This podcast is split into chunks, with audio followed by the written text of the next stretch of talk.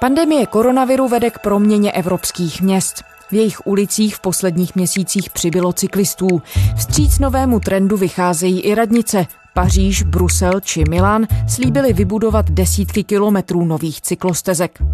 Infrastruktury pro cyklisty zvolna přibývá i v Česku. V největších zdejších městech ale zůstává jízda na kole dál jen okrajovým způsobem dopravy. Často kvůli obavám cyklistů o vlastní bezpečnost. Jak se česká města s problémy vypořádávají? Co může přispět ke zlepšení situace? A kde v zahraničí se inspirovat? Je středa 22. července, tady je Lenka Kabrhelová a Vinohradská 12, spravodajský podcast Českého rozhlasu. Praze zrovna, jak je jindy úplně zahuštěná turistama, lidma, dopravou, tak vlastně během těch dvou měsíců a, se krásně vylidnila. A co se týká cyklistiky, tak to byl takový trošku cyklistický raj. Mm, jo, měl jsem pocit, že e, na ulicích vidím mnohem víc lidí na kole. No jezdí se rozhodně líp, jo. A nejenom kvůli tomu, že je menší provoz asi aut, ale především prostě kvůli tomu, že se dá projet e, městem prostě po místech, kde bys vlastně normálně ti to ani nenapadlo. Honzo, kolik lidí v Česku využívá kolo jako stálý dopravní prostředek? Podle toho, jakou bereme analýzu, tak je to zhruba mezi 4 a 8 procenty. To mluvím o tom, kolik lidí využívá kolo denně v pracovní den. Každopádně můžeme bezpečně říct, že jsou to jednotky procent. Jan Boček z redakce datové žurnalistiky i rozhlasu ty země, ve kterých jsou ta čísla nejvyšší, nebo ty typicky cyklistické země, tak to je v Nizozemí to je třetina lidí, v Dánsku asi čtvrtina lidí. Pro nás je zajímavé to srovnání nejenom jako celého Česka, ale velkých měst, protože tam se odehraje většina dopravních nehod, tak když mluvíme o cyklistice, tak právě ta nehodovost je poměrně klíčová veličina, takže jsme se dívali na Prahu a Brno a tam je podle nejnovějších čísel z roku 2019 zhruba procento všech dopravních cest na kole. V Brně, pokud se tam počítají i koloběžky, tak to jsou 2%. No asi se nabízí otázka, proč je cyklistů nebo lidí na kolech, když už to jsou i koloběžky, tak málo. Největší problém pro potenciální cyklisty nebo potenciální uživatele kola ve městě je právě to, že se necítí bezpečně. Přestože tady ta velká města, o kterých jsem mluvil v těch cyklogenerálech nebo dopravních strategiích, počítají s tím, že by se tam mělo zvyšovat a to výrazně procento lidí, kteří tím městem buď chodí pěšky, nebo jezdí na kole, nebo používají městskou hromadnou dopravu, tak ono se to neděje, protože ty města nejsou nafukovací a ta automobilová doprava už tam nemůže růst, tam už dosáhla nějakého limitu, tak tam města vlastně počítají v těch strategiích, že budou navyšovat právě cyklodopravu a pěší dopravu. A tam to naráží právě na to, že lidi se toho trošku bojí, necítí se na těch silnicích bezpečně. My jsme nedávno dělali s holkama takový dotazník vlastně, byl to jenom pro holky dotazník, kde jsme se jich ptali, proč nejezdí na kole a teda hlavně šlo o města, o městu, městskou cyklistiku a většinová odpověď byla zkrátka, že se bojí provozu, že se bojí aut. Jana Trávničková propaguje městskou cyklistiku přes Instagramový účet a blog Holky na kole v Praze. Co by s tím mohla Praha udělat? No, možná na tyhle místa se víc eh, nějak jako zamyslet nad něma.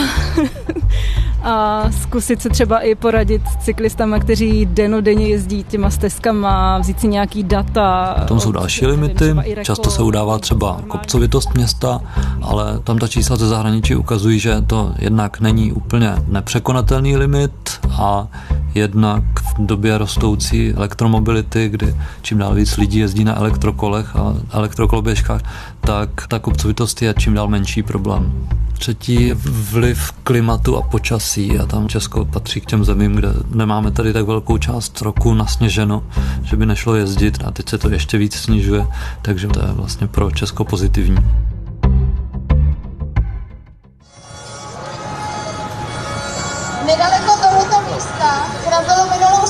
Našeho kamaráda Lukáše auto.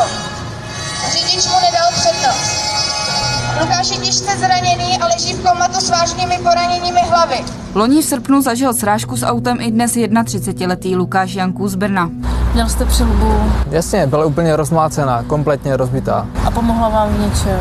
No v tom, že jsou tady, že se spolu mluvíme, no. Pět týdnů byl v kómatu. Kromě jizev přetrvávají další následky i po roce. Vidím dvojitě, jo, teď vás vidím dvojitě, jste tady a tady. Ať máme jeden konkrétní příklad, tak jsme se na iRozhlasu věnovali dopravní nehodě, ke které došlo v Brně na Cejlu, kde řidič rozvážkové služby srazil cyklistu. Ten cyklista má doživotní následky, strávil několik týdnů v komatu a výsledek té nehody je to, že kromě těch doživotních následků toho cyklisty, že ten řidič, přestože měl podle orientačního testu v krvi metamfetamin a zřejmě to bylo jeho zavinění, tak skončil s podmínkou což je v Česku standardní. Máme víc takových nehod, o kterých víme, že třeba řidič i úmyslně najel do cyklisty a potom, co se pohádali na křižovatce, srazil ho a ten cyklista skončil v nemocnici. I tak to skončilo podmínkou. Takže tahle situace něco ukazuje o těch dopravních prioritách, jaké tady v Česku máme. A zároveň to tedy může být jeden z důvodů, proč se lidé, jak jsi zmiňoval, bojí na kolech na silnice, protože se nepřipadají bezpečně. Přesně tak, vždycky je dobré si představit, ne jak bych se v té situaci cítil třeba já, já se cítím sám za sebe třeba poměrně sebevědomě, ale jak by v té stejné situaci na tom byla moje máma nebo moje babička nebo naopak děti, jak se cítí na kole. Myslím, že tohle je ten důvod, proč širší veřejnost si na kolo ve městě prostě nesedne. Když to Honzo vezmeme o těch nejdramatičtějších ukazatelů, vy jste se zabývali i počtem usmrcených cyklistů na milion obyvatel, porovnávali jste Českou republiku a evropské země. Jak na tom tedy Česko je? Tam se na to dá koukat z několika úhlů. Můžeme si to jedno konkrétní číslo. V roce 2016, což jsou poslední data, která máme, počet usmrcených cyklistů na milion obyvatel byl v Česku přesně pět, což je jen o něco víc než je průměr Evropské unie. Na druhou stranu to byl poměrně výjimečný rok, poměrně bezpečný a můžeme sledovat nějaký dlouhodobý trend, nějakou časovou řadu a tam i když se to v Česku nějakým způsobem zlepšuje, a teď můžeme mluvit obecně o těch měkkých účastnících dopravy, na chodcích a cyklistech, tak pořád jsme na tom třeba o polovinu hůř než je evropský průměr v počtu usmrcených. Ono i ministerstvo dopravy upozorňuje, že vážných úrazů chodců a cyklistů ubývá pomaleji než vážných nehod řidičů. Je proto nějaké vysvětlení? Myslím si, že to vysvětlení je právě v tom, jaké jsou v Česku dopravní priority. Přestože třeba právě ta velká města v těch svých strategiích tvrdí, že potřebují do ulic dostat víc cyklistů, tak reálně ta cykloopatření nebo opatření vůbec, která by řešila měkké účastníky dopravy, tak těch je naprosté minimum, nebo je jich podstatně méně, než by bylo potřeba k tomu, aby ty lidi do těch ulic opravdu vyrazili. Takže si myslím, že to vysvětlení je z velké části to, že ta infrastruktura v Česku není pro cyklisty a chodce postavená, a jsou ještě jiné možnosti, jak to změnit? Ty v jednom ze svých článků upozorňuješ na to, že v 700 tisícovém oslu loni při dopravní nehodě nezemřel ani jeden chodec nebo cyklista. Podobná situace je třeba i ve Finsku, v Helsinkách. Tak čím to je, že tam se daří dopravu pro cyklisty držet v bezpečné formě a v Česku se to nedaří? Jaká opatření konkrétní by musel ten dopravní provoz přijmout? Na tohle odpovídá takzvaná vize nula, kterou ve Švédsku přijali někde na konci 90. let a postupně ji přijímají další evropské země, včetně Česka mimochodem, která říká, že není eticky přijatelné, aby během dopravy docházelo k nějakým úmrtím. A různé země to implementují různě, ale ukazuje se, že ta cesta těch severských měst, která je ale dost podobná v řadě měst v západní Evropě, tak funguje a ta cesta je snižovat rychlost. V centru Helsinek, centru Osla je na většině ulic, kde je smíšený provoz pěších, cyklistů a aut, tak je 30 km v hodině, tohle je jeden ten důvod. A ten druhý, a to ta vize nula docela pěkně popisuje, je, že účastníci dopravy, kteří se pohybují jinak rychle, tak by měli mít oddělené komunikace. To je ten důvod, proč se staví cyklostezky, proč se dělají potom cyklopruhy, kde částečně jsou pořád oddělení Je to právě proto, aby se nestřetávali ve vysoké rychlosti. Pokud je potřeba, aby někde auta jezdily rychleji, tak mají mít oddělenou komunikaci od těch ostatních. To znamená, zůstanou tam velké silnice pro auta, ale zároveň vzniká infrastruktura speciálně pro cyklisty a pro chodce, tak aby se nepotkávali. Ideálně ani cyklisti a chodci. V ideálním případě by měly být od sebe co nejvíc oddělení, to znamená, mělo by existovat co nejvíc cyklostezek uvnitř měst. Česko staví docela hodně cyklostezek, značí cyklotrasy mimo města. V Praze vznikne 44 kilometrů nových cyklostezek. Sedm městských částí na severovýchodě města připraví projekt na jejich vybudování. Mezi Lidicemi a Buštěhradem už lidé nemusí chodit podél silnice. Obce v sobotu odpoledne otevřely novou cyklostezku. My asfaltujeme ty pole za městem, ale už se moc nestaráme o ty cyklostezky, které vedou skrz to centrum, kde lidi opravdu využívají. Tamto města je nahrazují buď cyklopruhy nebo cyklopiktogramy, což jsou taková opatření, která to město nic nestojí, ale nejsou úplně stoprocentně funkční, nicméně pořád lepší než nic. Česko má svoji vlastní národní strategii pro bezpečnost silničního provozu. Dá se říct, kolik z té vize nula se do ní promítlo a kolik z toho se daří naplňovat? Ta strategie nemluví konkrétně o cyklistice, ta strategie mluví o dopravě jako celku, říká, o kolik by se měl snížit počet mrtvých a těžce zraněných oproti číslům z roku 2009, a už teď je vidět, že se jim nedaří a nepodaří naplnit. Že v roce 2020, což je ten koncový rok té strategie, by mělo být mrtvých na českých silnicích o 40% míň než v tom roce 2009 a ani náhodou se to nepodaří splnit. Ty jsi psal také o tom, že samotná města můžou přispět k bezpečnosti silničního provozu čistě jenom tím, jak jsou urbanisticky naplánovaná a rozvržená. Teď aktuálně si psal o tom, že i třeba detail může prozradit hodně o tom, jak vedení velkých měst přemýšlí o dopravě. A konkrétní příklad si dával cyklo obou směrky. Tak když bychom se měli podívat na tenhle ten jeden detail, tak co nám říká o tom, jak je doprava pro cyklisty bezpečná? Jenom je důležité říct, že cyklo obou směrky jsou vlastně takové ty jednosměrky, které jsou pro cyklisty zprůjezdněný, takže můžou jet vlastně i z té druhé strany. V závislosti na povolené rychlosti a místní situaci může být v ulici vyznačen naváděcí piktokoridor nebo cyklopruh. Je to jednoduché a bezpečné řešení. Kolo a automobil se v jednosměrce vedle sebe pohodlně vejdou a řidič a cyklista na sebe vidí. Ve vyspělých městech je cykloobousměrnost běžná a někdy i povinná. Ty cykloobousměrky vznikají tam, kde cyklisti často jezdí v protisměru, Původně tam třeba byla jednosměrka, cyklisti tam reálně jezdí v protisměru a ten úřad, který je za tu ulici zodpovědný, tam navrhne směrku, to znamená zprůjeznění té komunikace pro cyklisty v původně opačném směru. Dělá to proto, a tohle je strategie, kterou mě popisoval David Horácius, odborník na dopravu na pražském magistrátu, protože ti cyklisti tam z jeho pohledu, z toho pragmatického pohledu, stejně jezdit budou, a tou značkou jim to legalizuje a zároveň upozorní řidiče, pozor, můžete tady potkat cyklistů v protisměru.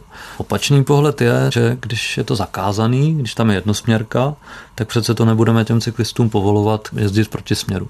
Takže jsou proti sobě nějaké dvě strategie nebo dva pohledy, jeden pragmatický a ten druhý, vždycky to tak bylo a oni to porušují, tak jim to tím spíš nebudeme povolovat. Policie ČR, která se tady k těmhle opatřením vyjadřuje, tvrdí, že ta jízda v směrkách je nebezpečná a proto je nebudeme zřizovat. Říká to v naprosté většině případů, když se o tom jedná. Pražská data ukazují, že ty směrky nejsou nebezpečné a že ten pragmatický pohled je funkční. To znamená, cyklisti tam stejně jezdí. Analýza, kterou si Praha nechala zpracovat, ukazuje, že v roce 2018 v Praze se odehrálo nějakých 3,6 milionů jízd obou směrkama po směru a 3 miliony v protisměru. Takže je to příklad toho, jak to město může ulehčit cyklistům život a přitáhnout víc lidí na kolech do ulic. Přesně tak, protože oni tvrdí, cyklisti to stejně objíždět nebudou. Každá cesta na kole je náročnější než cesta autem, zatímco řidič to může kdykoliv obět.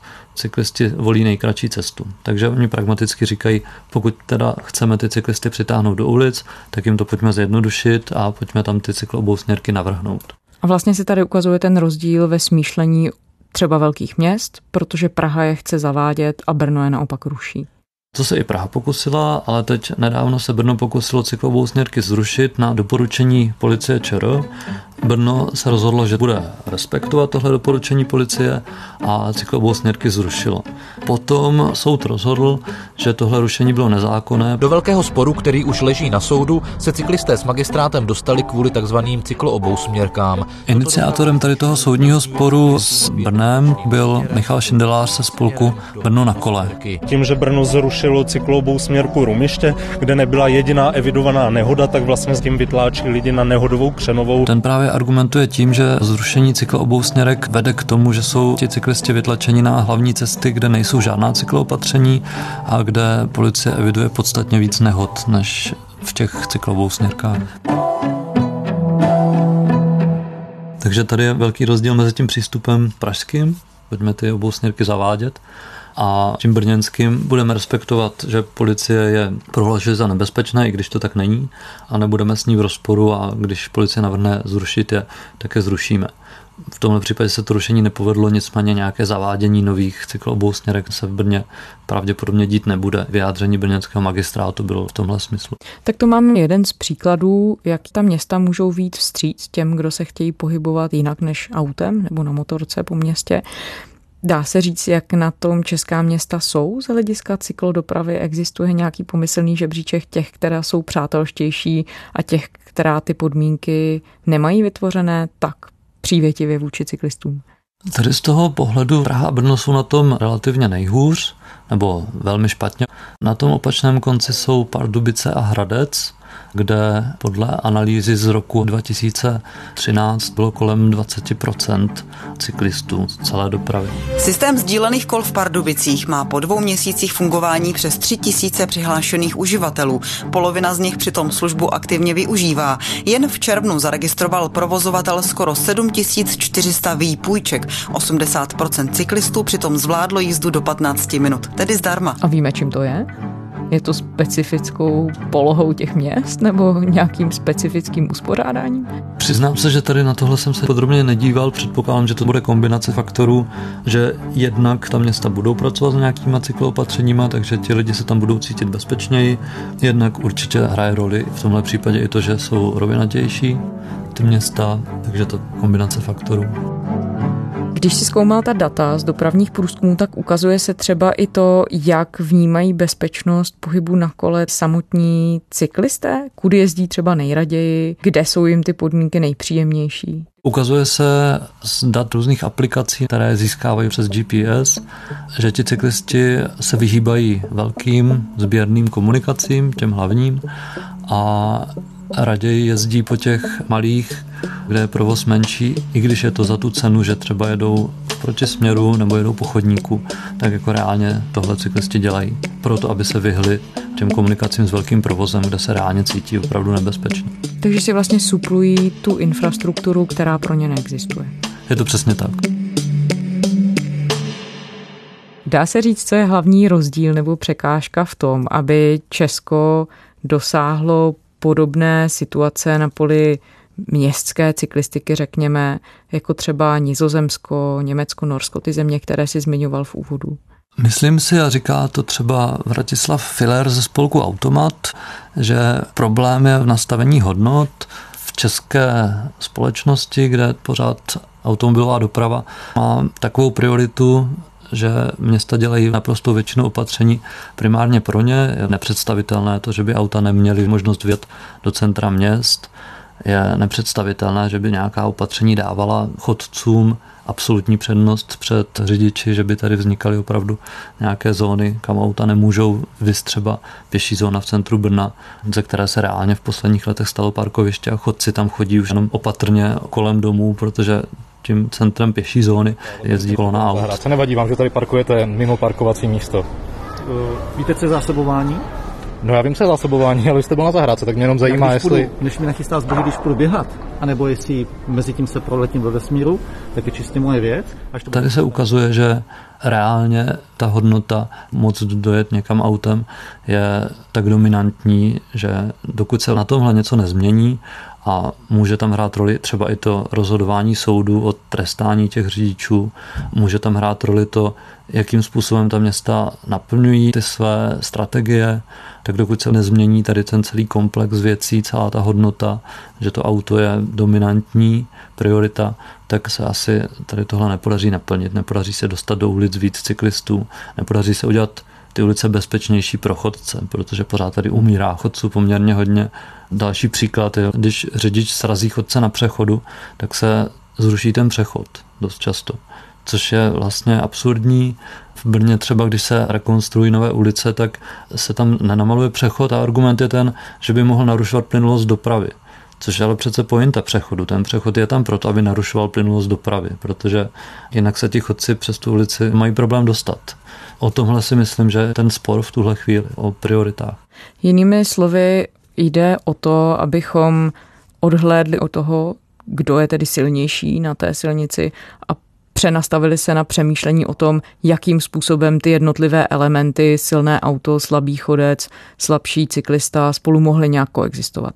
Přesně tak, pokud ta města mají fungovat rozumným způsobem, pokud mají být hezčí než teď, pokud se mají někam rozvíjet, tak je potřeba asi tady tyhle priority přenastavit. A tady se vrátím k té vizi nula, která vlastně říká, že by se měli chodci, cyklisti a automobilisti setkávat v tom městě bezpečně, neměli by se střetávat do vysoké rychlosti a hlavně bychom neměli řešit pořád dokola, kdo je viník té nehody, kdo za to může, jestli to byl ten řidič nebo ten cyklista nebo ještě někdo další.